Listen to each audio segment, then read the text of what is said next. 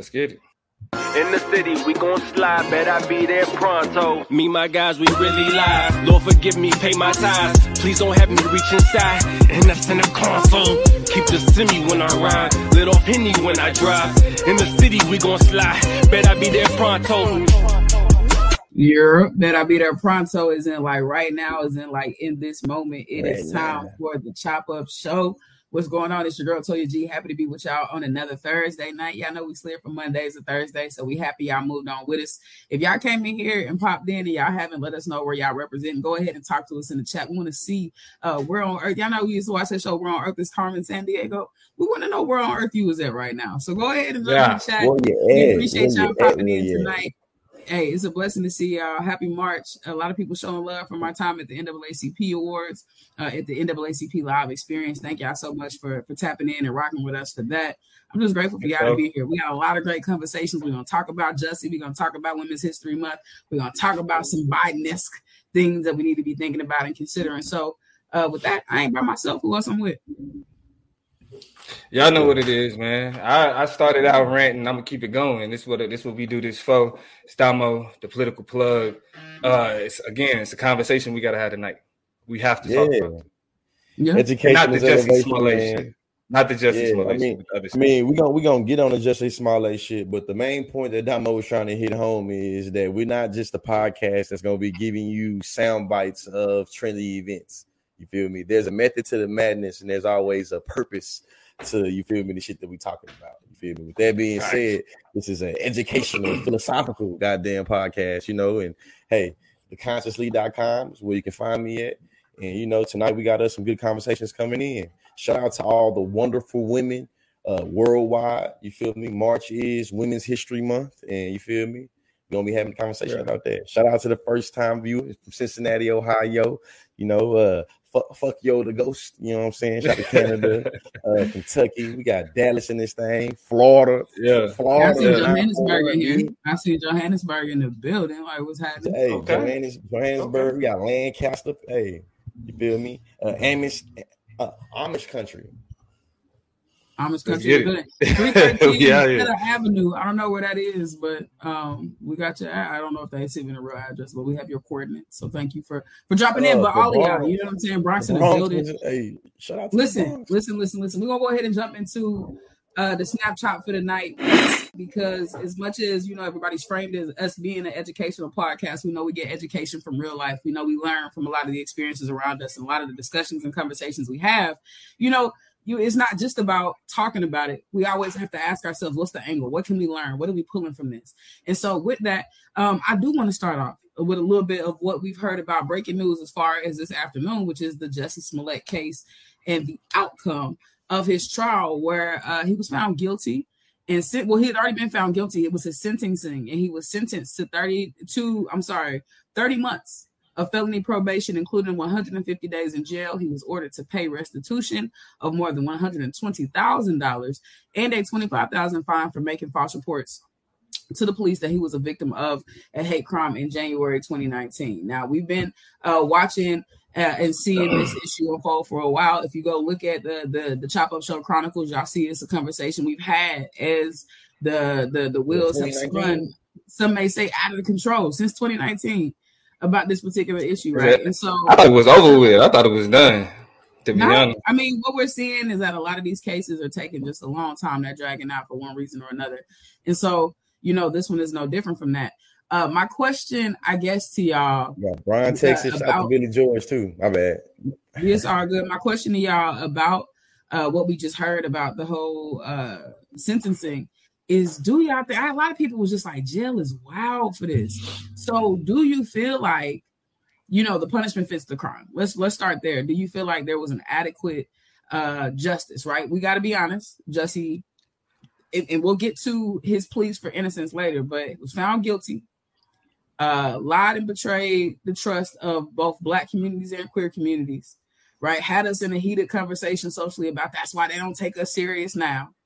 Um, used up police resources. This has been long and drawn out, so on and so forth. And so y'all just heard me drop the laundry list of things he was hit with 30 months probation, 150 days in jail, restitution, 120,000, $25,000 fine, and uh, so on and so on. and I mean blackballing, A lot of people saying his sister should be so ashamed. People saying Jurnee Smollett should be saddened by the family. Legend, legend yeah. in the game. But it's, it's wild like, how they doing this, man. Yeah. So let's let's go ahead and lay it out. Do y'all feel like the punishment fits the crime?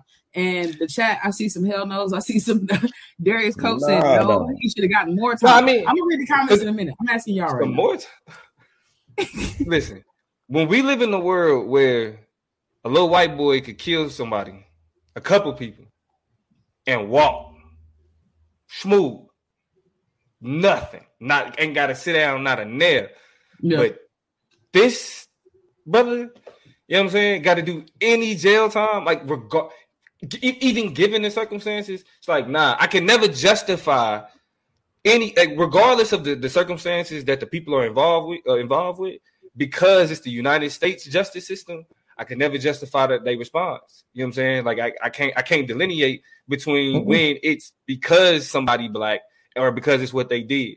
Because since the uh, our justice system is so more hell bent on distinguishing people as opposed to actually actions themselves, then mm-hmm. there is no instance where what's given out to the person of color is justified based on the circumstances that it's operating in. Period. You you can never legitimize the United States justice system at all. Right. Period. and, and, based off of all the social all the social media things that's been sensationalized for all of the different white women's barbecue Becky, uh, permit Patty, all the different people that have called the police and made false, you know what I'm saying, accusations, made false crimes, uh, said they dog got ran over, said they got hit, said all this, mm-hmm. it's like they didn't see jail time. So for me, from a legal perspective, I thought that the American legal system is set on precedents. I think that there were multiple precedents that was set that would say that Jussie Smollett should not be seeing, you know what I'm saying, prison time, even if you believe that he was wholeheartedly lying out the side of his neck. You feel me? So for me, yeah. he's just thinking of the precedent and how the American justice system doesn't have the same energy when it comes to people making false claims against black people and when you feel like black people are making false claims. And that's really how I see it. Like, where is the precedent in this in terms of legality? But I mean, and, and, this is, uh, go ahead, Tony. No, yeah, no, please, please, please, please, because I'll just transition into that in a second. Go ahead. Well, no, I mean because I like and George's point about precedence tie into what I'm saying. It, like to answer that question of the like if it's problematic because it's definitely responding to something in, in, the, in the comments about whether it's problematic to just say well white people got away with it. Mm-hmm. The law is based off precedence, period. And if we're looking at how the law responds to one group of people and then we're looking at them respond to another group of people in a completely different way. That means that there's there's a flaw in there, right? Like that you can't look at the law as the letter of the law because the way that it's doled out. Not, like that's why it's so hard to justify a lot of these a, a lot of the conversations associated with uh crime and punishment as opposed to you know drug dealing in black communities or how black people relying on criminal activities to do certain type of things because we have two completely different relationships yeah. I mean, and and those relationships are established based off of what we know about the law.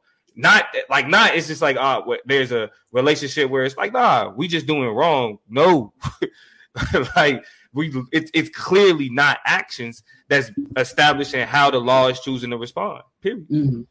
and then last thing I want to throw in there for Toy to say something this part I meant to say this just a minute ago I'm about to make a TikTok video about this shit too probably tomorrow Jussie Smollett got more time than a lot of the people that infiltrated the American government on January 6th.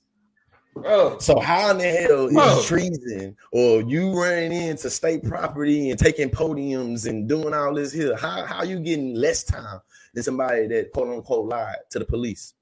Yeah. That's I mean, and that's those, those that's this is when people can't take the system seriously, you know, and this is what I was kind of getting at and thinking that you have these weird paradoxes like that these these unex- inexplicable kind of happenings and instances that just really don't make a lot of logical sense. You also have the paradoxical relationship that I think black people have with the law, and this is another great example of it. Because in instances where innocent people, you know, get away, and, I'm sorry, guilty people end up being found innocent, right? And then people who we know are guilty end up getting away with their crimes. It's just like we can we have to constantly kind of ebb and flow with how the system works even though it is a weird relationship we have to have to it it's really hard to champion some decisions and be excited about them because we know these are injustices largely but on the other side when people go to jail for the crimes they commit against us, when they get held accountable for the shit that we they need to be held accountable for, we get excited about the system and the law working right. So it's just like this weird, ironic, and we have to racialize the, the, the issue because he is a black queer man who is yelling out about a hate crime. We just we have to kind of center the weird and awkwardness that we feel in situations like this where you want the law to do its job, but you also feel like the law is being way heavy handed here where it missed opportunities elsewhere. So I don't know. This is just this is one of those moments where I just think But like do you though? Do you hard. want the law to do its job? I mean, Yeah, I yeah, that's the whole point of I- doing. I think My- so. that's what we want. like my argument has always been that you got a there. know like okay so let's think about the law let's think about the state let's just think about systems and structures of power as they exist now right white Yeah. supremacy has been the the engine to guide that structure right It- you imagine have a frame of a car the frame of the car is not dangerous it can't kill nobody it can't run no lights it can't do nothing until you put an engine and put some gas in that hole and then all of a sudden Right. it's off to the races right so when i look at african people for example right? The mm-hmm. originators of civilization, the people who constructed the ways that we know how to live and be as civil society and as a structured society. We know that black Right. people, we know that Africans historically had systems of structure and law. It wasn't free for all. Right, there were legal systems, there were systems of accountability, there were ways of communally Some living where you held people accountable to doing negative But, things. I mean, but- but- so I, I, I say I just want to complete this thought by saying I think what we see when you ask the question, do we want the legal system to work right? Like I think the answer is yes. We just don't want this bastardized version of a system that we created to be the one that we use that is used to penalize and very punitively work against us most of the time. Well, I mean, let me say this. I, I think that there's a throughout like within culture, right? There's different like laws that exist. You know what I mean? Like whether it's like how we operate in our neighborhood, our community, how we operate amongst our friends, how we operate like like you know what I mean, at somebody at like with status, right? It's ways that that type of shit get handled, right? Mm-hmm. So I think ultimately there's no conversation about like yeah, he should be clown like he definitely needs to be clowned and ostracized for this to, to, to some degree, Yes, right? with some degree. like we did barbecue Becky, and how we did permit Patty, and how we did you feel me swimming Karen, pool, uh, yeah, whatever, whatever. Like to me, it's I like mean, he he, already, he already got his own. He, he he had his own Dave Chappelle joke. Like he had his Yeah, own like, Dave you be clowning Chappelle. justice. Not you feel me? Like like you know what I'm saying. To me, it's like criminality is crazy with this one. You feel me? Like, but but that's what. But that's why it's like. but that's why I, I when when I posed the question, do we want the the law to do its job? Because like when it when it comes to like when it's a factor, right? Y'all talk about that frame. That frame like is doing only- job. It's locking niggas up. like man, that's what I'm saying. The frame is like what's the like what, what we using the frame for? Are we putting it in a truck? Or are we putting it in a van? Like what's the what is being utilized for? And that's the that's literally becomes the only relevance. We know that the ideology and the theory and the weapons and the rhetoric and all hmm. that it exists. We know that, right? But the Hey, question shout out to becomes universe. shout out to you. Uh, the question becomes, how is that being you Do I trust how a person is uh, like the person, like the judge in front of me, right? If I live, if I'm a black man in Alabama, do I feel the same way about the judge in front of me if I'm a black man in California, or if I'm a black man in Kansas, or a black man in Boston, right? It's certain relationships, like it's certain things that people in California don't have to worry about than people in uh, Alabama. Mhm. But technically, we the, the justice system is supposed to rock the same in similar ways. But when culture plays such a huge role in how like the justice system operate, and like it's an enemy that's identified, and we see within that system that enemy, you know what I mean, being targeted and being, you know what I'm saying, treated specifically, and that system not doing that same thing across, you know what I'm saying, other groups of people but it's all Yeah, across like- yeah. then the question becomes do you want them to do their job what do they think their job is That's, That's an important okay. question, though. That is an important question to ask. It is. It is. I mean, and I think we see a lot of different examples of the perception of what they do in their job. Cheryl Carter, Carter Ellis just dropped in. Ryan Coogler is a great kind of example of the over policing, the misapproach, the misorientation of doing their job that we can kind of talk about. I don't want to go down um a a a a what do they call it? You know, the, a, a tunnel. Uh, uh, Rabbit hole? The rabbit, The rabbit hole, hole. is what they call it. Shout out to you, Granny Walkers. I don't want to go down one of those with the Ryan Coogler conversation because it's actually a whole separate conversation. But what I do want to talk about Shout out to is, you know, we are having this whole conversation under the assumption, and shout out to Granny Wowzers, thank you so much for showing love to us. We definitely appreciate that. We are having this whole conversation uh, with the predisposition that he's guilty. Everybody, the court of public opinion, the court of law, have both asserted that he did this. Right. My take on it is that I think the jail time is is too much. If in fact he did it and the evidence proved it within a shadow of a doubt, I think everything else minus the fines. I'm kind of iffy about the fines, but community service, I think restitution in some amount, maybe not 120,000 plus another 25,000. I think that's too much, but jail time absolutely take that off the table. Now that that's being said, let's look at what Jussie Smollett has asserted consistently from the time he made the accusations to the time the accusations got turned back around on him. All throughout his court case, and even today after he was sentenced, his words to the judge was judge, I respect you. I have a lot of respect for you and who you are, but I'm innocent. And I do not want to take my own life. Now, he had these outbursts. He made outbursts, right? He was masked and covered the entire time. Y'all watch the footage, it's all over the internet of when the sentence was released and he was able to speak. He made two assertions. He said, Judge, first thing I want you to know is that I'm innocent. I respect you, but I am innocent of this crime. So he maintains his innocence. And the second thing he said was, and I am not suicidal. I do not want to take my own life. Now, a lot of people looked at those statements and was like, man, you having an episode. This your problem now. That's why you in there now. You talk too much. You're saying too much. This is not an episode of, uh, what was the name of the show? Power. Uh, I mean, Empire. Empire. Empire. This is not an episode of Empire. Right. So you're doing the most, but a lot of people said, or you know, kind of looked at that moment like you, he pleading his innocence down to the very end in these very verbose actions. And the second thing is that jail is not kind to black queer people. It's not kind to queer folks in general.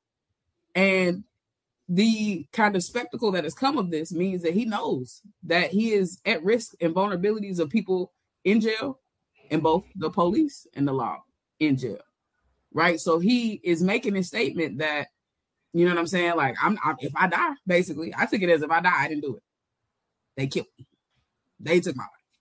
Most definitely. Do you all feel like, and this is you don't want to judge these moments of, you know, please for compassion, these these very real, authentic moments where people are just kind of trying to plead their innocence. But how do you take that moment? Like I didn't see it. I'm just kind of describing to y'all. But do y'all feel like, man, this is just you being extra? Do you feel like he has a reason to ride his perspective out and make these statements down to the end? I mean, I I mean, of course, like you already been found guilty. like it ain't mm-hmm. like it really like you gonna you gonna stand by what you you know your your initial statements. Um, but it's it's hard though. Like it's it's just it's just like how I feel about celebrity culture, and I I I do feel that this this whole thing is just ridiculous at the end of the day. Like the the assertion, what he was accused of, him being found guilty, like mm-hmm. the, the jail time, like the whole all of it is just like each way is just it's nonsense. So it's like it's one of them things where you sit you you hope that it's just like all right, he be he being dramatic, um, and it's just a it's a Hollywood outburst. I hope that yeah. because at the end of the day, like if it if if if it's if it turns into something like that, like that's a like him like dying for uh, from whatever circumstances, is it's ridiculous. It's crazy. Like that that would be crazy. So it's just like you you hope it's some Hollywood shit. Like okay. I, I yeah, can't you, I can't do nothing. You can't do nothing more with that. Like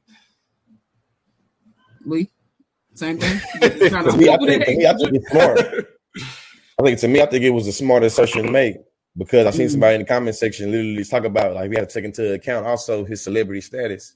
And in my mind, he's recognizing that his celebrity status, his finances, did not, you know what I'm saying, save him from his blackness and he yeah. recognizes that shit there's a potential for him to be harmed and or for him to be you know i'm saying killed in jail so he's letting people know i'm not suicidal and i'm not allowing for this little 100 200 200 day sentence to make it where I'm defining my whole life. I don't want to live no more, some shit like that. And I recognize just from a perspective, if you already feel like you're being taken advantage of and feel like you're not in control, you want to make sure, hey, I'm innocent. I did not do this. Also, I want to live. Yeah to me, it makes sense to me. You feel me? I'm almost like some to, to, me, it's like after we seen what happened to Sandra Bland, what we seen it happen to a few other black people. You feel me? It's yeah. like thinking about, yeah. hey, I, I, wanted to make sure. Listen, you y'all can call me crazy right now, but I hope you recognize the sameness in my voice and saying I have the will to live and I want to live. and that's part of that to me. I think comes in. Yes. I mean, because because like I mean, the, the assumption is that like, and correct me if I'm wrong, is that like like some like they'll kill him in jail. Now we go, we'll deal with the real reality that you know I mean, being like being queer in prison, specifically a male prison, make you a target immediately. Like you know what I mean, having that fame attached to him ain't no better. You know what I mean? And so, you know, that he is in a in a in a heightened level of danger given the circumstances he about to be he, he about to be in. Um, but the the hope is that like I said, there's been a lot of famous people in jail, you know what I'm saying? Like it, they didn't rocked it out, they was able to get it through. The hope is that he able to be in this, those same type of circumstances, and then because his celebrity status is actually more of a I uh like I like if he go in there and something happened to him, you know what I mean? Like I I, I just don't think that's a I don't think that's a real risk like that. Well, so there is a lot left to this story, and that's something a lot of people are saying in this comments that you know the surface level, the media reporting, the local Chicago politics at play. There's a lot of things in the backdrop of this whole story. So I'm interested in it, and I think I want to spend some time kind of doing some more specific social media investigating. I to just get on Twitter and kind of just search for some stuff and see what's good. But even outside of those specific details, I think I want to sew this up and kind of tie it up and turn it back over to y'all by conclusively saying that when you are black and queer in America, when you are black in America, when you are a marginalized population in America, you are subject to uh, experiencing hate crimes, right? You are subject to those things, and your only hope and only prayer is that people believe you when you talk about what you know has been so normalized or been so kind of uh, just another you know, person making a complaint or just another person kind of complaining about their marginalized identity. You don't want it to be swept out under the rug. You want it to be taken serious. And so my my only hope throughout all of this is that if trauma was actually experienced, if violence actually happened, you know what I'm saying, that, you know, there's some people out there showing him love, caring about him, being empathetic to his situation. You know what I'm saying? Because I mean, we understand that when it's all said and done in this society, you get subject to the court of public opinion before you get subject to anything else. I hate to look at this person, and I know he's been a proven abuser in the past, so I'm not giving him a pass for that when I say this. But you got Chris Brown, who was recently found innocent of some recent. You know, rape allegations that were brought up against him. And so you have an instance where false accusations do also take place. People do lie about the things that have happened to them or that they it's just it's messy.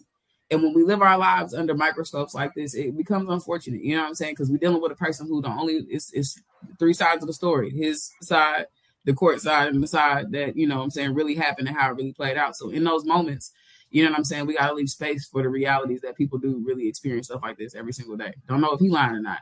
And I hate that his outcome is the way that it is with this whole sentence, but I mean, it's something to think about. You know, people struggling through being targeted every day of their life, and every now and again, we got to stop and make sure we're taking them serious. But that's just me. Yeah, man. With that being said, we gonna I guess us that, that that care about what's going on with Jesse, we gonna pay attention and see what's going on and what what comes out. But uh, we gonna slide to this uh, conscious chop. Um, today is March 10th. You feel me? We in the, the, the month of March. March is known as Women's History Month. And before I start dropping the jewels tidbits about you know when uh, the history of Women's History Month, I'm just curious. When did y'all learn about Women's History Month? Definitely in my adult life. Like, right when I got into college.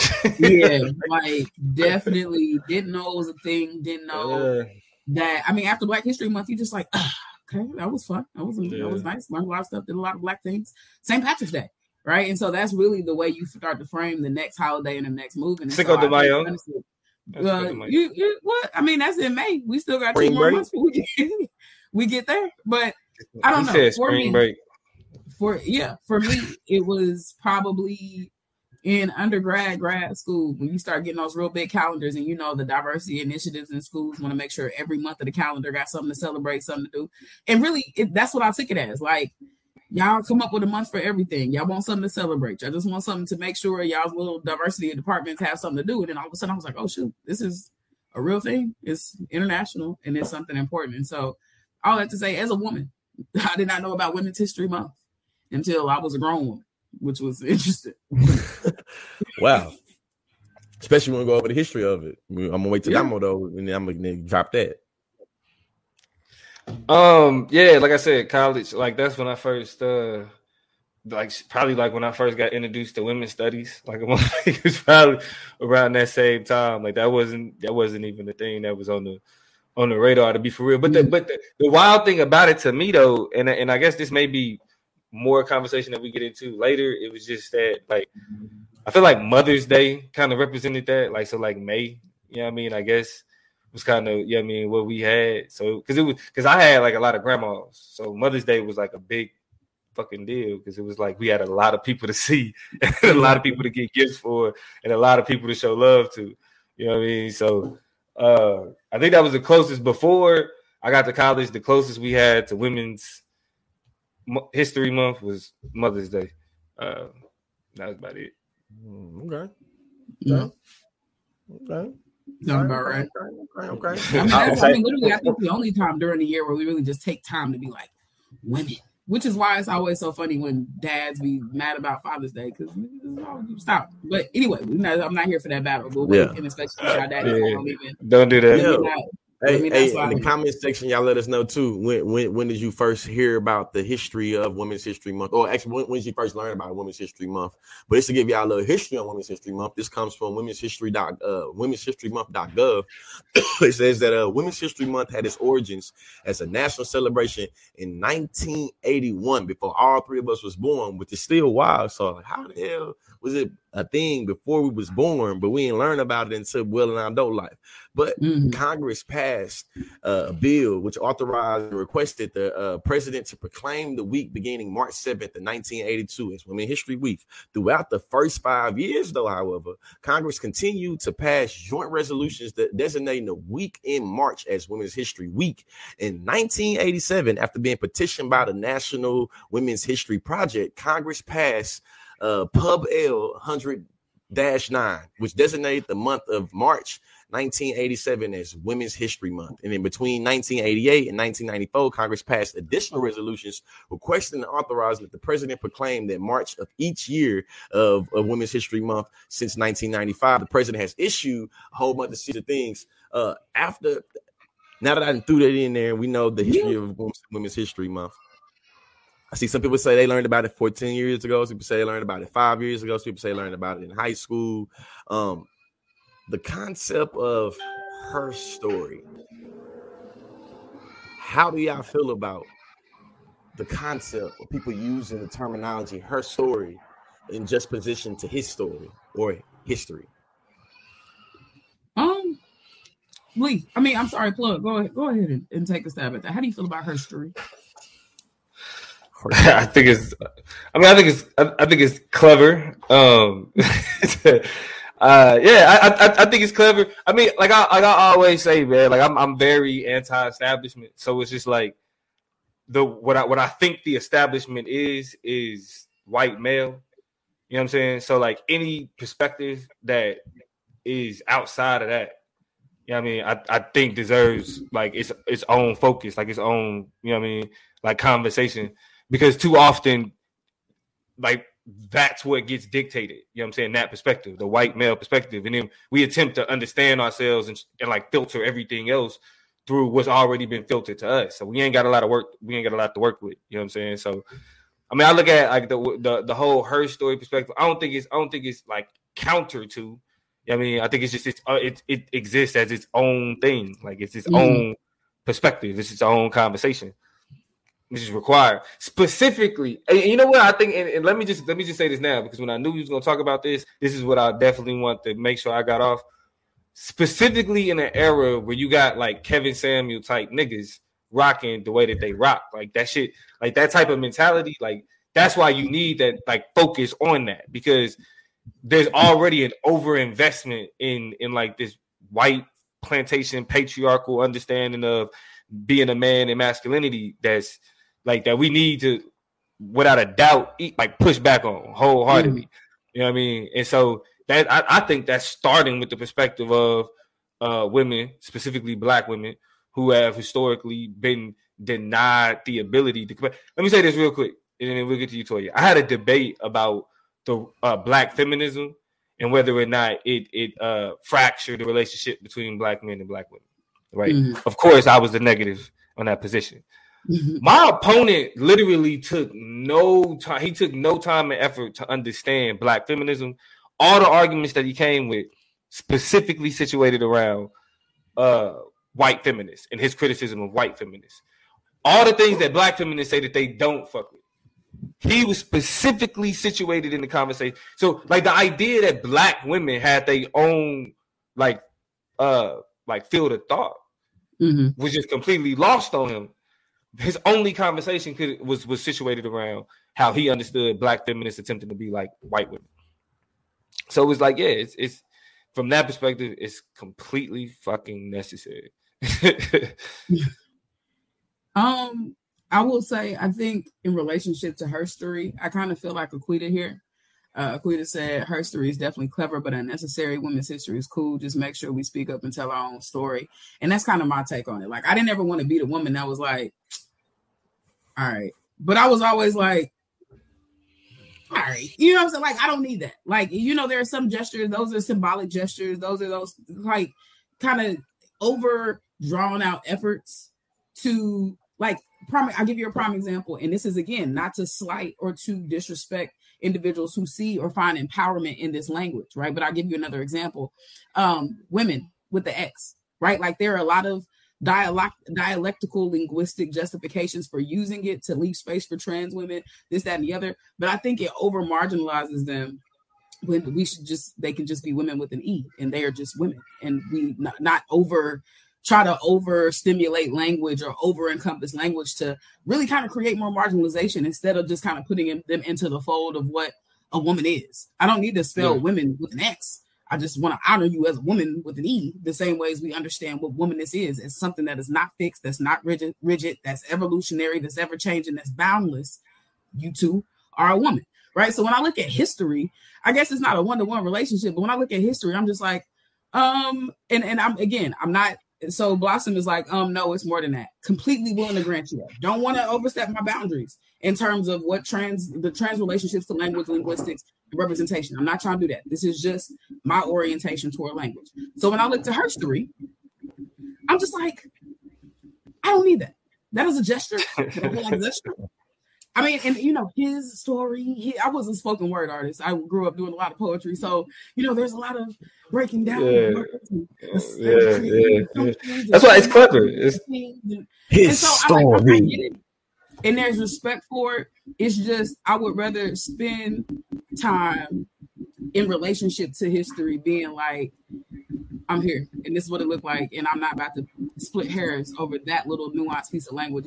So, but I just don't want to be misunderstood as, as thinking that language is not important. Language shapes reality, right? I'm a nigga user. I understand the reclamation of words and language and phraseologies. I'm a member of a queer community, so there are other words and languages that we use that you bet not. Like I get all of that.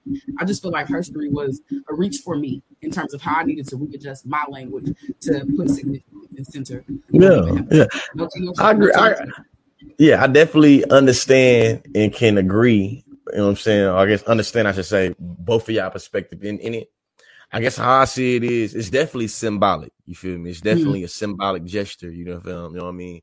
But I also recognize that when I learned about semiotics and debate, you feel me, the study of symbols and shit like that, I mm-hmm. recognize how there are a lot of masculine, patriarchal, male-dominating symbols that's seeing different, you feel me, s- signs or different signals to different folks, and that and it, and it, and it, and it- really influences how we value different narratives over other narratives. So I get it. You feel me? Like most Mhm. of history is structured about significance and tr- traditions that's centered around mad men.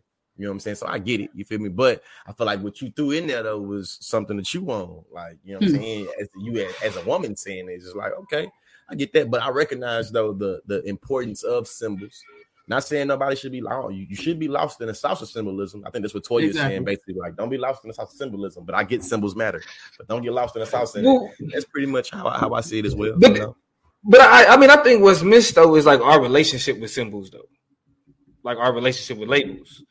Like I, I think, I, this, well, this is where I kind of I, I see where Toya coming from because it's like the the goal is supposed to be to detach how we have like very specific, concrete understandings of labels and allow these things to exist as you know what I'm saying, multifaceted, right? So we Mhm. can look at woman and be able to understand many different things from it, as opposed to saying it only means this, right? Like, mm-hmm. like so, like that's why we all have this appreciation for the word nigga because the one thing that we recognize is that it's it's totally multifaceted. You can't deny it. And, and complete, the, you know what I'm saying? It's a, it's the a pronoun, people, it's a verb. It's everything, right? So it's like, at what point do we do we like create? Do we stop creating more labels and like really just learn to break through in our understanding of what we're what we're looking at? You know what I mean? Because we know these things could mean different things, and we mm. know it don't have to just mean that but the the the language become concrete because the understanding is concrete based on the cultural upbringing, which makes it concrete. You feel me? And like it, from that perspective, it's like like it again. It's clever, but it's like, is it the focus though? like, is that? See, yeah, me, it ain't the labeling that's the issue. Is usually how we're able to differentiate and value in between those symbols or between those, you know, what I'm saying labels. You mm-hmm. feel me? And I think that that's the important part for me. You know what I'm saying? How I recognize I'm doing different trainings or workshops or even thinking about like difference and sameness. You know, me, I'm gonna say lost in the sauce in a minute. So I think about like lost in the sauce of sameness or similarity about being how we focus on how we the same and make it where we are, are, are almost and always in opposition to the infinite ways that we're different. So how I think about it is, is like, hey, we might as well get the labeling. We can label all day the question becomes how do we create a hierarchy based off these labels? And to me, I feel like going further, you know what I'm saying, and the criticism is like it's how we start to create different values on our differences instead I mean, of allowing the differences to be It's a sign, it's a, it's a connection to signs. There's a reason why, you know, I think by the you can watch some of the best quality basketball, some of the best athletes, some of the smartest, most talented people in the game of basketball in the WNBA. But because of the symbol of women, right, it automatically depreciates the brand of what they have to offer to what they're doing. Imagine if it was uh diminishes. Yeah. And, and I don't know another, you know, the national the the United States Foot Basketball Association, right? So what I, I, just wonder if they weren't the like we have the NBA, the National Basketball Association. If the WNBA could be called the American Basketball Association, right? Which we are, I know there used to be one, right? But stay with the the United yeah. States Basketball yeah. Association, where it didn't have that symbolic nomenclature of, of women to automatically, yeah. perceptually, based on our culture, our experiences, the things that we, we've seen degrade and devalue that brand. I just wonder if there will be a different association with that particular sport, with the likeness, with the because we, you know what I'm saying. So the same thing when I hear herstory, I hear this kind of forced attempt to push in and pull in and create some type of linguistic name recognition that automatically depreciates what I'm about to offer you and how I'm about to censor it. Now, of course, you know, we just get to the facts, the nuts and bolts of the information, the history, and it's the herstory, and it's that. But even the slippages, trying to make sure I don't say history, trying to make sure, like, that's cumbersome. That is, you know, it takes away it detracts from my. Let me tell you what you mean by cumbersome. Hold on, whoa, whoa, whoa, cumbersome, cumbersome. Yes, heavy. It's a, a laborious, laborious, uh, extra, a burden. Okay, right? Yeah, I, and, you know, and I, but I, and this, I say this like you come. I'm actively listen, y'all. We're actively learning together because I say this, and I'm I sound. I remember I told you when you sound too much. I always say when you sound like the people too much like the people you against, you got to be careful. And so I want to make sure I'm not slipping into sounding like individuals who don't have the time to learn pro, learn pronouns. Now I think these are completely different conversations. I think there are clear kind of differences in between that, but I also don't want to sound lazy like the people who are just like, I don't, I just, I just say it like this. You just are what you are. I just know you like this. So why would I have to change the pronouns to call you something else? I, but I don't think they're the same thing. So I'm trying to be mindful and conscious and checking back to make sure my politics are consistent. I'm not one participating in cognitive dissonance.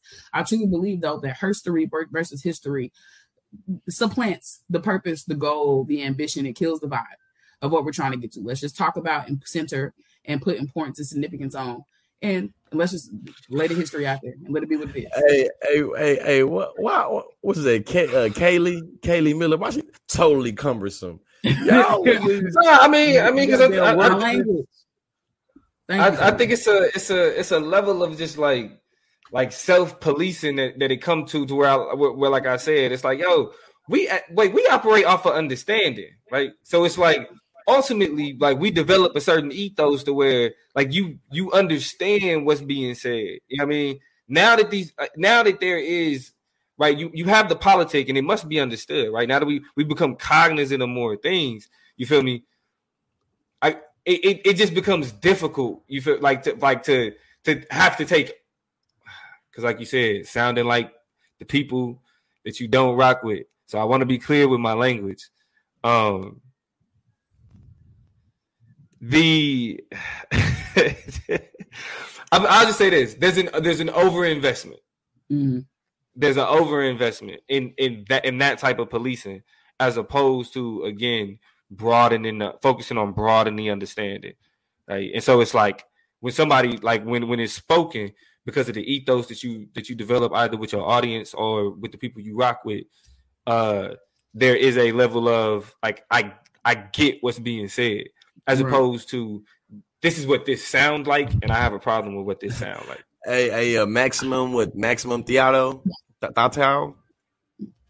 Tata. No, I said that wrong. Tata. Yeah, yeah, I think Hurst your, your like simple Kimmy statement might have just trying to make me think like, damn, it might be a little capitalist ploy to go on and be able to monetize some Neo, bro, neoliberal. progressive feminine. You know what I'm saying? Yeah, neoliberalism, I think, is a Yeah, it's kind the it's the yeah it's it's, it's the ne- it's the neoliberal approach to let's throw it on a t-shirt. then that Put it- legitimizes let's it, put it at on the a- same time. We're gonna sell that T-shirt though. You know what I'm saying? It's a brand now. We've, and I, I, I you know, this. I, I think that along with this comment really kind of speak volumes to me. I had this up. I want to come back to it. New uh, Nyambi says we have fi- we have to find the balance between creating spaces for the voiceless and creating a million different terms that mean the same damn thing. And this is true. you hate. I mean, it, and, and it's such a fine line we have to walk because you want to leave space. You want to allow for individuals to be seen and to feel represented in the movement. So, of course, as a queer person, I look at LGBTQIA plus, right? And I, you know, have not decided. I will say this: I have not decided how I feel about whether or not it's too long or whether or not we needed to do all of that because I understand representation and seeing yourself as a part of a community. I will say I have left at jokes and people who have made fun of how long it has gotten. So I'm in a precarious position. I think I probably benefit from privilege of being accounted for in some of the first kind of letters. I, I think, I mean, I ascribe to the Q most specifically, you know what I'm saying? So I, I'm still kind of toward the middle. Um, if not toward the end, I got lucky. Um, they that they went past the T. But uh, you know, at that same time, I agree that only for the sake of not and this is fine line. Again, I keep saying this because we don't care about what y'all think as straight people. We don't care what you think as white people. We're gonna name our realities and existences. We don't care what you think as people with abilities. You know what I'm saying? With normative abilities, we're gonna talk about disabilities in the ways that make sense to us and cohere for us in our community. And you just need to learn and catch up. Right. So that is true. At the same time, that it's true that it's like if you don't want to uh uh uh completely turn off or lose or um demotivate your same demographic from learning your stuff we got to find a way to so it's like it's the age old question of how do we do that? I don't know. I'm imperfect in this analysis. I just understand the kind of hard parts of trying to get two worlds to cohere and come together. You both want to be seen represented and heard but you also want people to do the seeing the understanding and the hearing. What do we do? Agree. to make those worlds come together. It's the A lot of nuance in that. A lot of nuance in real right quick, real quick. Um, there was a, a, a, a comment that asked for a quick explanation of neoliberalism. Mhm. Uh, Hey, that's what I was really reading now, neo- I, I throw it around so Really much. It's like, man, let me not give you a, a, a Negro explanation of neoliberalism. I want to give No, you that's, a that's technical exactly one. what I'm about to give you. No, I'm I'm, about about to, gonna give you, a, I'm gonna give you a, a, a nigga explanation, not even a Negro, a nigga Mhm. explanation. Neoliberalism is the idea that you could spend money and make society better. That the progress of of like like how we think socially can be uh, uh, evolved or made better or pushed forward by capital, by commerce, by the economy. You know what I mean? By spending money, by you know what I mean, selling things. You know what I mean? That type of kind that like that idea. So a lot of like hashtags, social media, um, um, um, activism, all of that shit, all of that is wrapped up in neoliberalism because it's the I like we we create these billion dollar social media platforms and then we we use these platforms to push the message at the people. You know what I mean? What I But- one, one of the only other word I'll add to your kind of explanation of it is the notion of privatization. Why we privatize things that are should be seen as for the social and public good. So this is why we talk about how capitalism creeps into a good thing, like wanting to center and champion the voices of women, but they're able to throw it on a t-shirt or on a billboard or uh, put a trademark next to it and make it all mine so that you can't use this phrase in this way or this design to talk about that thing. And so the privatization of it takes away the integrity of what the original goal of the message is. We see this in a bunch of other examples in our society. Let's think about healthcare right? Something that is for the public and communal good that ought to be readily accessible, that ought to be something that we use as a social contract to make sure the wellness of us as a society is left intact. However, healthcare has been privatized. So neoliberalism has allowed for political parties to champion it as something they really care about, that's something they really invested in. But behind the curtain of all of that is capitalism, is the agendas of those people trying to make money off of those ideals of health, of wellness, of collective good. This is why people are so skeptical about how we responded to COVID, how we continue to respond to respond to a whole yeah, bunch of things. Because neoliberalism is a question of how we take things that should be of social and political and, and collective good and we attach mm-hmm. the privatization of how that thing works and functions in the society, um, which kind of deteriorates the value of it and creates a lot of violence, a lot of marginalization, a lot of all the bad things that come along with capitalism.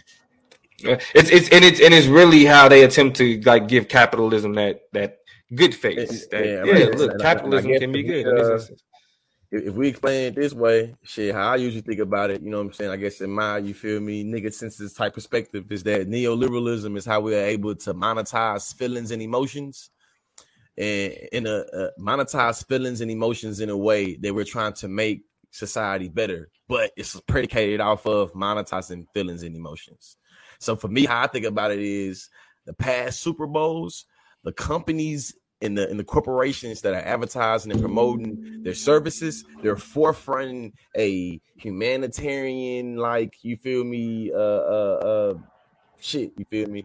Or, or what's the word I'm looking for? Um uh, uh what you call them? Uh, philan- like philanthropic, yeah, philanthropists. They do this. Like literally, yeah. you had, you know, what I'm saying you got beer companies talking about how they using clean, sustainable. You know what I'm saying? Green trucks.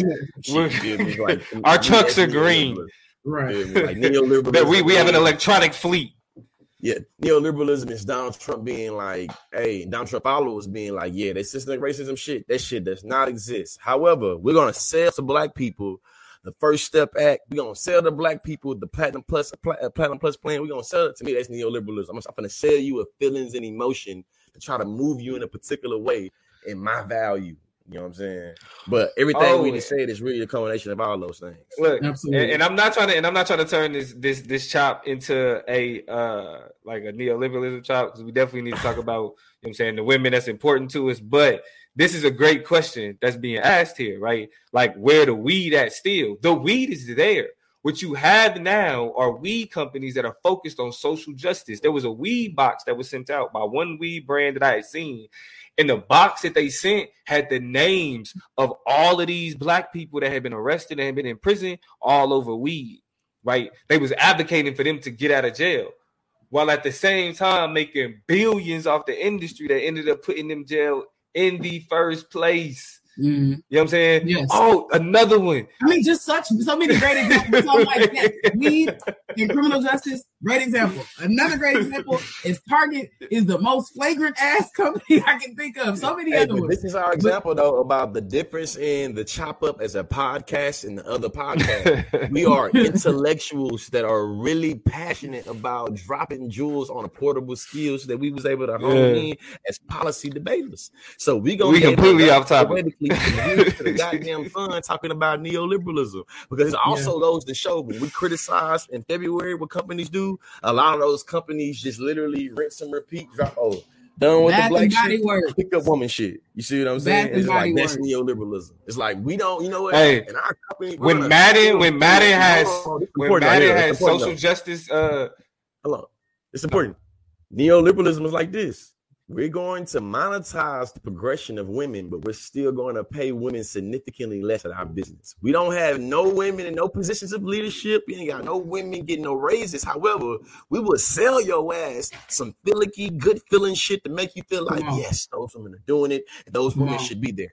But it don't mean that they're going to be paying women in terms of keeping that same energy when they're doing a symbolic empowerment. Yeah, And I'm, yeah, I'm that, sorry, like that. that in there. 'cause It's about it's about her No, no, no, story, no, no, you no, know no. That, that, that was a, saying? exact. That, that's what I'm saying. That's a, that's a perfect example, right? That's a perfect example how neoliberalism work. It'll literally make money off of saying respect women while not respecting women. Women. Period. Period. It's that simple. But uh, but so Yeah. before it gets too late, I, de- I definitely want to uh. Your last question, because we, I, yeah, I feel like you definitely want to, you know, what I'm saying, get into the Biden shit at least a little bit because people are looking forward to it. And we got it in the title already, but Yeah, we'll we'll yeah we'll keep it brief. to end off this conscious shop about women's history or her story month. Her story, but no money for childcare or maternity leave. Come on, my God. I mean, just the count. The examples are endless. The examples are endless. But we digress. Close, I close us out. that- Check us out. If y'all don't get nothing from the show tonight, I hope that you've taken a great lesson about neoliberalism and about how neoliberalism invested it was in Jussie Smollett shit, how neoliberalism is a part of Women's History Month, and how neoliberalism is a part of a lot of the shit that Biden does. But to round this Mhm. conversation out, who is a black woman in history that has empowered you the most? Who is I is mean, a I'm black woman in history that has empowered you the most? Yeah. And that's on Women's History Month. It's so you, that's a big, big, big, big, big question. It's I a feel lot. like It's a lot of. Man, look, why, why, look, why, to go ahead and think about it. While Toya think about it, I, Yeah. I, I can answer this very easy because, like I said at the beginning, I was raised by a lot of women. I had a lot of grandmas, great grandmas. You feel me? My brothers and sisters' grandmas. You feel me? I had a big blended family. You know what I mean? So, like, when you talk about women who, like, I, the, I'm here where I am today of the lessons that I learned just from women. Period. Like that's why when I like when I learned that like niggas talk the way that they talk about women or they feel the way that they feel about like like this, like this cultural phenomenon that's happening right now with the black manosphere and shit. It it it it just doesn't make it. It don't make sense to me because of what I was brought up in. Like I was brought up in a way where like you can't. I like my mama was a strong woman. My grandmothers Mhm. were strong women. You feel me? They were vulnerable women. Yeah, I mean, they was women. They were intelligent women, hard hardworking women. I seen it all. You feel me? And they was crazy. A lot, most of them, like my mama, crazy. You feel me? I say that. I'm grown. Like I'm grown, so I can say that over the internet now. yeah, yeah, yeah. Um, yeah, and I wish you'd say something. Uh, uh, but yeah, like like because I was like, because nah, shut up, shut up. Uh, but but because you know what I'm saying, like I, I like that that was my upbringing.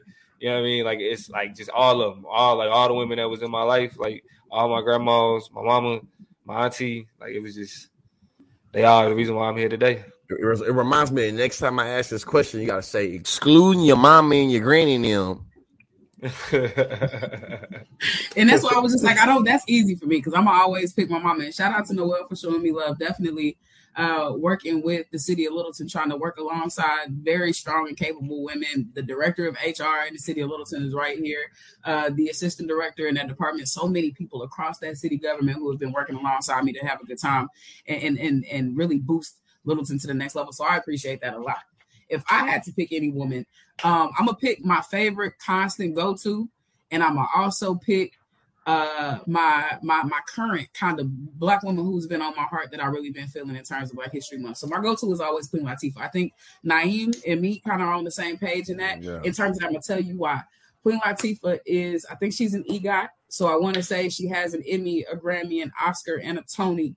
Um, so she has killed the game in all four categories. She's beautiful and she is just a tomboy, masculine stud, the soft stud, whatever. I don't know how she identified, but I don't know. She has always been the prototype for me because she just whatever she pick up and she want to do and she do it in her her swag and her her personality is always kind of one I've, I've identified with. Yeah, you got that queen energy. Yeah, you got that energy. Yeah, you got that energy. You know what I'm saying? My, my name Yeah. on uh not Queen, it's not Queen Latifah on Twitter, but it's uh uh uh uh, Khadijah. Khadijah James. You know what I'm saying? And that's just because that whole flavor style of, you know, she was bad. She dressed how she wanted to. Her hair was always laid. She was pulling Montel Jordan. She was pulling Scooter. She was pulling this. Like it was just, she was just, it for me. And if I had to pick a 90s life to live, 90s time girl, I'm glad I got my girl. I Keep your head up, I wanted to be uh, like the queen, man. I wanted to be like the queen. So even outside of that, I would say I want to tip my hat to Regina King right?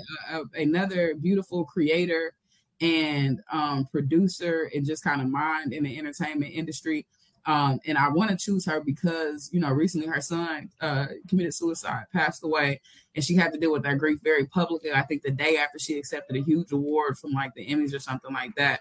Um, but you know, she's the voice of one of our favorite animes and animated series uh, in the Boondocks. She uh, executive produced and Legend. So many things. She's been around since Friday. She starred in so many You know what I'm things. saying? Yeah, so legend, started yeah. so many things. So when you just really start to put her resume together, she's somebody who I, I, has been on my heart here lately. She's somebody I think about often, and who I, I, just want to tip my hat off to, just because she she really is the pinnacle of, of greatness and what it looks like. And for right now, you know, I'm, I'm we say we don't want to talk about black women anymore and characterize what they do by strength, and so I'm with that and I agree. But she is being the example of that right now in terms of you know just what she represents and what she's doing. So Yeah. that's me and my Yeah, take. uh, Yeah, man. Yo, I- so uh, all right, tonight, hold on, hold on, because if we ain't talking about our granny and them, I think I, I caught that. Uh, if we ain't talking about TS, that, man. Shout out to shout out Uh, to TS Madison, the GOAT. You feel me? Definitely, definitely somebody there. You The- know what I'm saying? the woman that the woman that inspired me the most right now, is Stacey Abrams. Yeah. She a Okay. bad, she a That's bad motherfucker, bro. Like she a bad motherfucker. I mean, cause like she doing, you gotta understand. Like I have a, I have a, I've, I always said like, I never want to. Like I, I don't. I- I've been to Atlanta. Like I've been to certain places in the in the in the deep south, but it's not somewhere that I rock with. Like I never want to live in the deep south. I would never want to live in Mississippi, Alabama, or Georgia. I don't care what Yeah. city. You know what I'm saying? What community, whatever. I would never want to live in them states just because the racism is so entrenched. I mean, there's a culture of racism.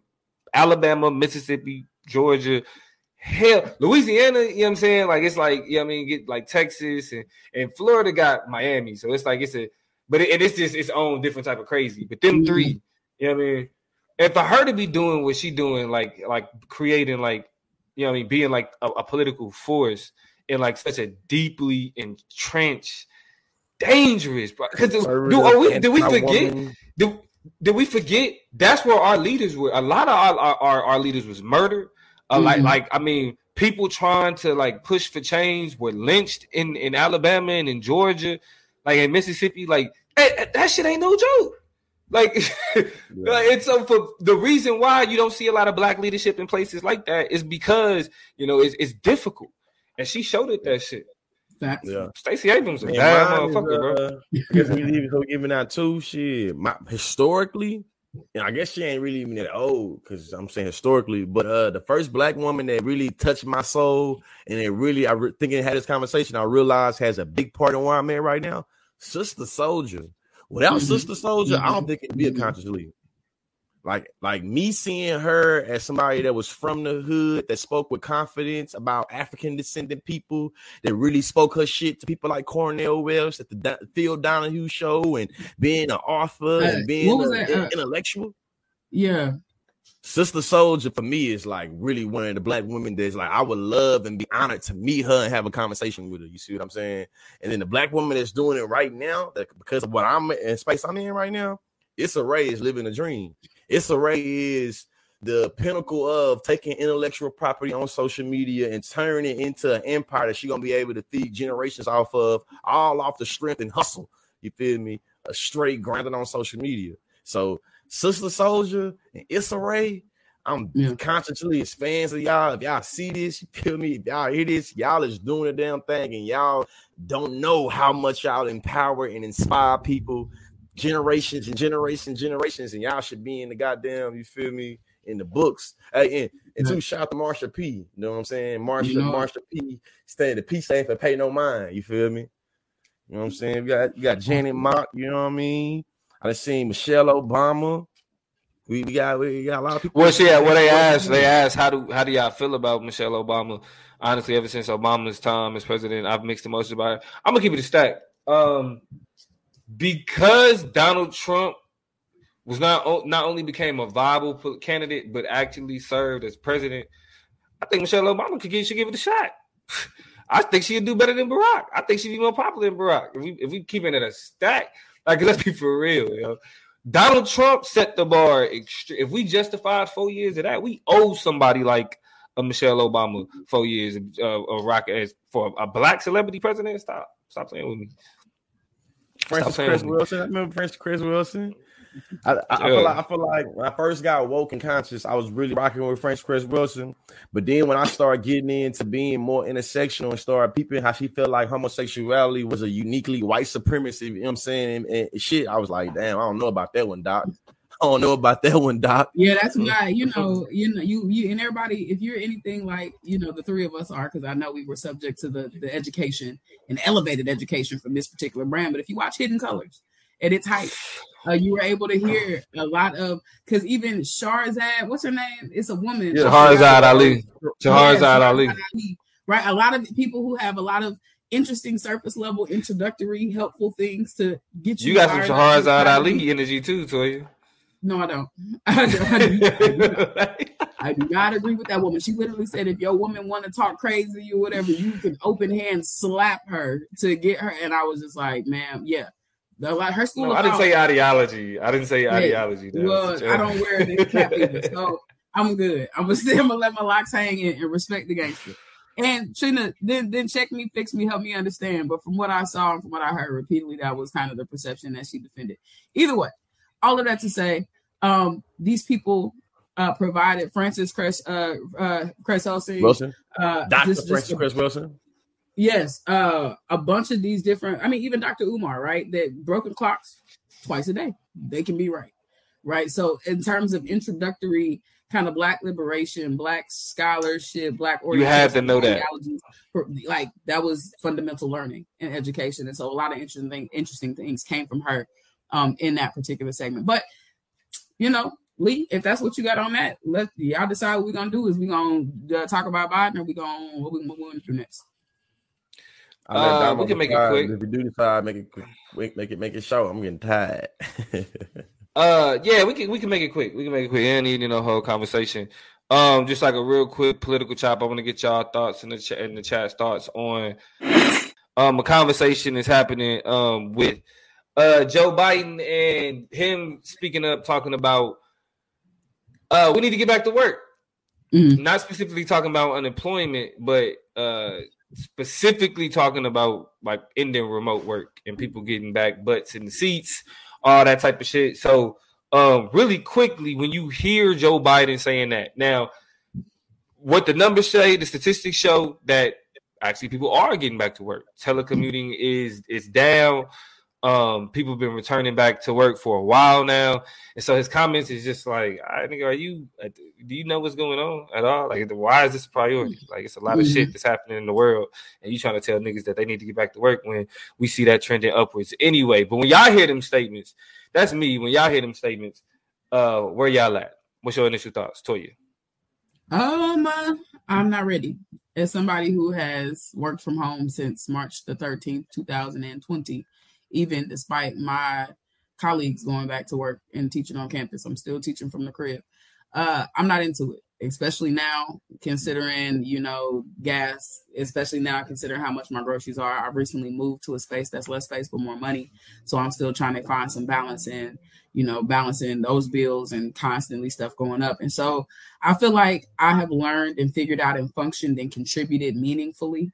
Um, my evaluations were prove that much, like I think a lot of other Americans have. My quality of life has improved in such ways that make me feel better about doing my job. So I think it's just kind of weird to overlook all of those components for trying to fill up office space. One of the best arguments I've heard against it, or you know, the real reason why Joe kind of wants us to get back to the office start working more is that we got all these big old downtowns, expensive downtowns that we done built and paved over and slathered up with concrete and glass. And we got a whole bunch of businesses that now have found that as a justifiable reason to move their businesses down there. So we got these skyscrapers, we got these uh, uh, big, huge buildings and downtown spaces not being filled. So cities are losing money. The city governments are down bad. And so it just shows you the poor planning and the interconnectedness and how we end up being responsible for the failures and, and kind of thinking through maybe why that system or structure of building a city might not work. But yeah, that's me.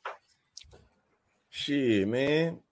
I think that it's a lot of capping and rap that go on without uh specifically Biden when it comes to him caring about his constituents or trying to build back better. Like, bro, how you building back better if you just prioritizing dry ass putting people in buildings because you feel like the buildings cost some money and you ain't taking into account gas prices or mental health or you know what I'm saying, variants or spikes or like nah folk, you really bullshit. bro. Or global I think a lot of times- warming. Yeah. what? Hey, really how it's looking right now. It's like, listen, man. Uh Mitt Romney, uh Hillary Clinton. Goddamn, listen, man. Shit. I don't want to vote for Why Joe Biden those or people specifically, bro? Why those those people that came to mind that ran that, that hey, the people that came to mind that ran recently. That shit, man. Come back and try to try to try to persuade me in 2024, man. You might do Yeah. something better. Goddamn, but I don't want okay. like, buy, buy no Yeah, like I said, it's, I, I think we all agree that it's that it's for sure for sure corporate interest. Um, but keeping it brief though, uh, how, so how has like COVID? What what has been your favorite thing in terms of work? Uh, that that COVID has introduced. Like, what have we learned? Uh, I think we talked about this before. Like, I think during COVID, we we talked about like what is it that we like. But like now that we like now, that, essentially we out of it. California done lifted their ban on masks. Um, Yeah, they you were know, the certain, certain certain establishments still kind of enforce it. Um, but what what have y'all learned about work during COVID? You know what I mean that y'all think is like, yo, like we can't move forward without it. Uh, okay, reframe the question. So you said Yeah, what is definitely. something? we What have y'all what have y'all learned about work, about working? You know what I'm Mhm. saying? About labor, specifically doing your job. Yeah. Uh, that y'all learned during COVID. We ain't know before. It wasn't even a possibility. You know what I'm saying? We ain't know before. Oh. Things, the things that you come away from now that COVID is over, that you like, yeah, I can't move into the future without this. Um, I the ability. Okay, so the question is is I'm gonna answer it in the way that I think is what you're asking me. What things do I did I realize we didn't need that were kind of excessive or unnecessary? From that, I think uh meetings.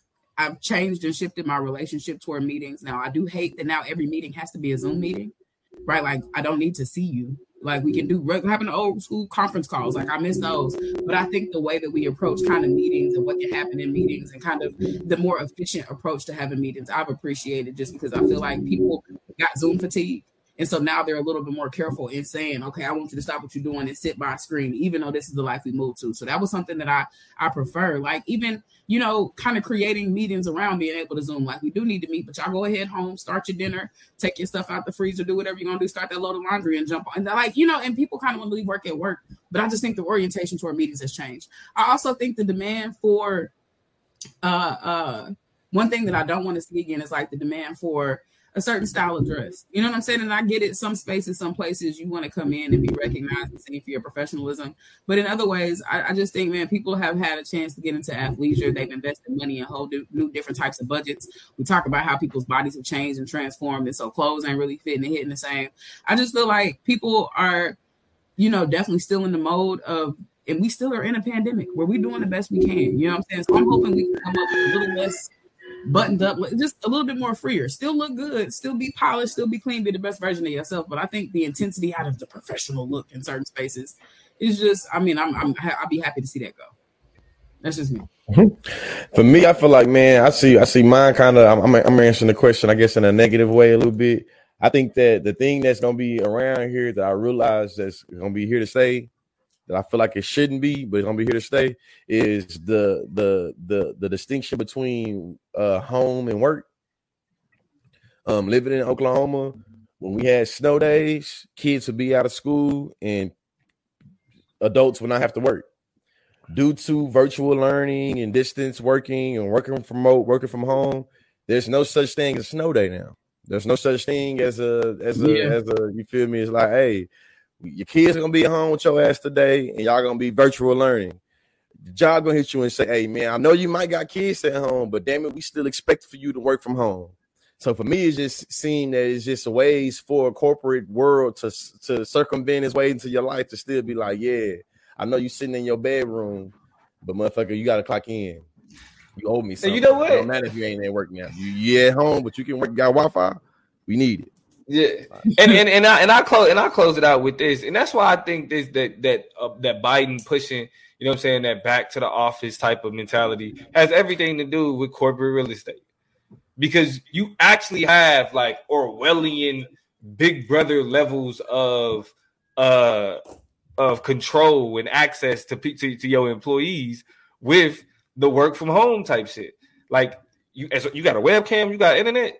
Yeah, I got access to you. Period. So when George yeah. talk about that deterioration between work and home, it's like there's levels of accessibility that they have access to that they give up whether or not they see you in your seat. But when hey, but you you're gonna be right here though. Like I know I know I can get you in front of this camera.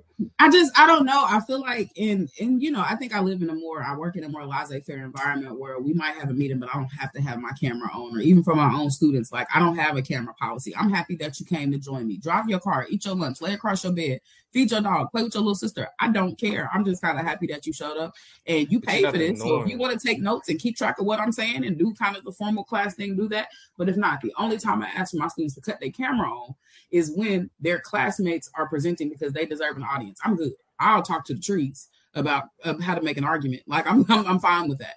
But when your colleagues oh, are speaking, I think they deserve your head, not your smiles and your looks of confusion, so they can figure out what they're saying and say it better in real time. That being said, I think even though you know with cameras, it's like okay, well this is happening, that's happening. You still need to meet yourself and turn your camera on. I just I'm sitting here chilling, I'm vibing, I'm looking out my own window. I'm in the comfort of my. I'll hit a hit a mute, hit a cut off the camera, and run to my bathroom, go to my kitchen, and get my bed, and come on back. And so, if I got to do it anyway, I'd rather it look like that. You know what I'm saying? Like if I gotta be in the mix, if I if you just demand that I show up, I just you know I would appreciate. But but I, I, I but I. Uh, but and I and I now say this, and if you got anything you want to add, George, we could close out. But just in response is that the, but that's the what happened. What that becomes is that's the negotiation. Like that's the compromise. Like okay, work from home. Have that camera on though, because they can demand that. You know what I'm saying? Like yeah, like mm-hmm. all right, when we in a meeting, you feel me? Dedicated space. You know what I'm saying for your work. You, you know, figure this out, figure that out.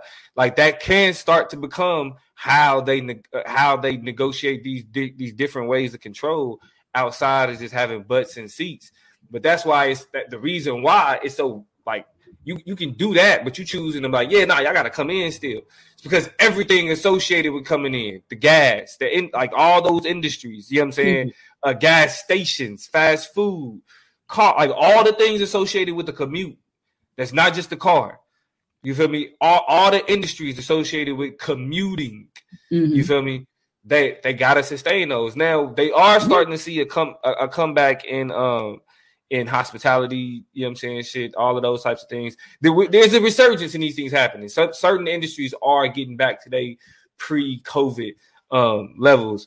So it's just like, bro, you ain't gotta sound desperate, my nigga. Like, let this shit like work out. It just, it just ain't, ain't a good look. I mean, I also think uh, you know there's something to be said too about the level of privilege that working from home accompanies. You know, there are typically people who get to work from home who have the luxury of making those type decisions are different. Either have a certain type of social mobility, or make a certain amount of money, or have a certain type of situation. So the other side of this is, is you know, it is unfair for people who have been essential workers, who've been on the front lines, who have been the people to serve our community and stuff like that, because they've never really had the option of you know caring. They what you mean go back? I was back after a week. I was back after a couple days. Mm-hmm. I went back in that night and just never stopped doing my shit. I ain't stopped. Yeah, you know what I'm saying. Right. So there's a level they acknowledge essential workers. Kind of, yeah, privilege to to know that I do a job that I feel like is pretty essential. I'm teaching the future minds and brains of America. But when we talk about you know it, what's really essential, I'm splitting hairs about having to go back to work and stuff like that. And it's people who never left. You know what I'm saying? And I, I do